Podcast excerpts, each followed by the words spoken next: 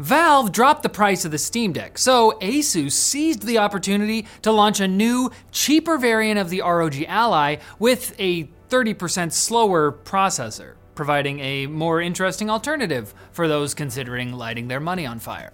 I'm Riley Murdoch, this is TechLinked, and this new Ryzen Z1 equipped Ally makes very little sense according to basically every review that's out right now.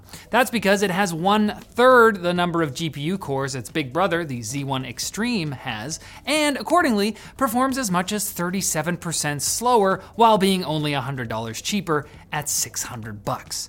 Okay, d- fine. Uh, that's not a fair comparison though. So, what about the Steam Deck? Well, the Z1 Ally still has roughly half of the Steam Deck's GPU cores, and yeah, the new Ally costs $50 less than the most expensive deck with a matching 512 gigs of storage, but that was before the aforementioned discounts, which actually bring the top deck model down to $70 cheaper than the new Ally. And the base model deck, that's still about twice as powerful, $240 cheaper. I mean, the Ally has a higher res screen and variable refresh rate, which won't be much of a selling point when it's less powerful than the deck anyway. So in terms of valuable allies, we're talking like Italy here. Mostly there for emotional support. You can do it, Adolf. Let's go. I, wow. I mean, the timing on this release makes it seem like Asus wanted to be spanked, which is weird for a tech company. I'm not kink shaming. I'm kink asking why. Chief Product Officer and guy who always kind of looks like he's about to cry, Panos Panay, is leaving Microsoft after nearly two decades. He announced this disappointing news today on X slash Twitter, the platform known for disappointment. In his post, Panay said, I've decided to turn the page and write the next chapter. However, just a couple of weeks ago, Panay said he was excited to appear at a Microsoft event happening three days from now, making it sound like his metaphorical book writing is going about as well as George R. R. Martin's The Winds of Winter. It's never coming out. Accept it. This is especially surprising since the upcoming event was expected to unveil the latest Surface products, and Panay has overseen the Surface line since it was but a twinkle in former CEO Steve Ballmer's eye. His eyebalmer.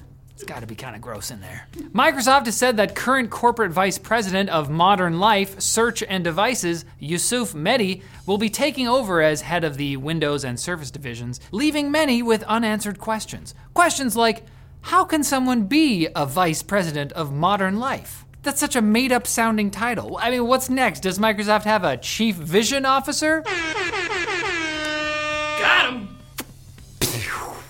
The UK has come up with seven principles to guide development of generative AI as laid out by the CMA, the country's antitrust regulator, not the American Country Music Awards. At least one of you was confused. The report is the result of an initial review of AI first announced back in May and is intended to ensure consumer protection and healthy competition are at the heart of responsible development and use of foundation models, which refer to generative AI models serving as the foundation for more advanced ones, like Hari Seldon. Some people gotta get that reference. I don't know what it means. I know. The report suggests seven principles for consideration that they tragically decided to just list alphabetically instead of forcing an acronym we'd be able to make fun of. Rude. In the report, the CMA highlights the potential benefits of foundation models while also arguing societal harm could result from weak competition or weak consumer protection laws. In other words, it is a thing in society. Now it's time for Quick Bits brought to you by GoToMyPC, whose remote access solution lets you access your computer and files from anywhere with maximum speed. Keanu Reeves would be proud. It's simple and secure. Once the software is installed, just press connect and it'll be like you're sitting in front of your computer, like you're jacking into the matrix. And if reliability is your concern, GoToPC's Excellent! Real time troubleshooting tools can help diagnose issues with the click of a button. Join the high table of GoToMyPC users today using the link below. I got like two of those references. Quick bits are the little one bite desserts you get at the end of a fine meal. Bon appetit! But there's five of them, so it's like you ordered the entire dessert menu. Hope you saved some room. the Microsoft AI Research Division accidentally leaked 38 terabytes of sensitive internal data beginning in July 2020, according to cloud security firm Wiz. Apparently, a public GitHub repository for open source AI learning models was mistakenly linked to a misconfigured Azure Blob storage bucket, which is also what I call the hot tub at the public pool. Regularly visited by blobs.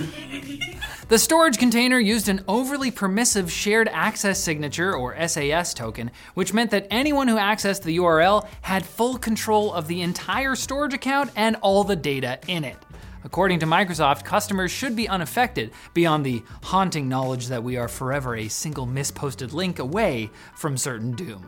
But that that's fine.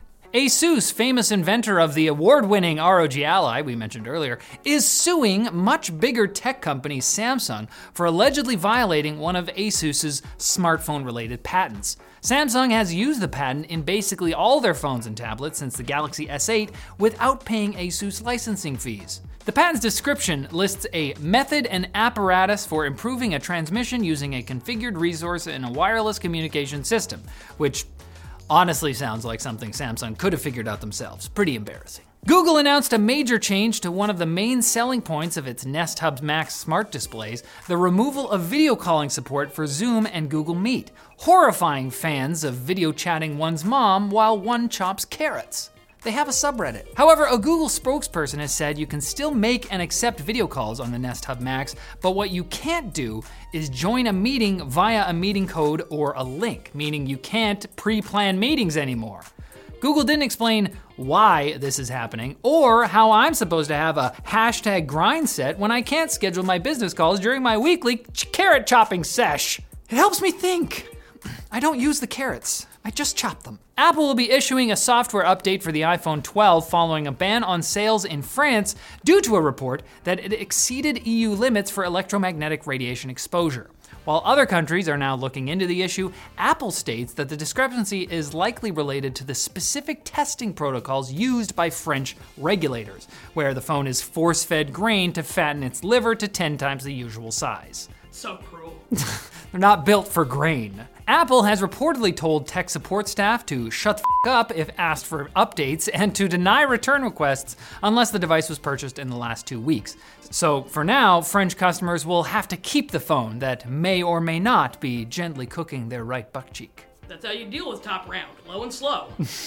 And Apple CEO Tim Cook claimed in an interview that he uses the upcoming Vision Pro on a regular basis, and that he watched the entire third season of beloved Apple TV Plus original series Ted Lasso on the headset. Super relatable guy Tim Cook also said, There's some things that I have access to that other people don't have.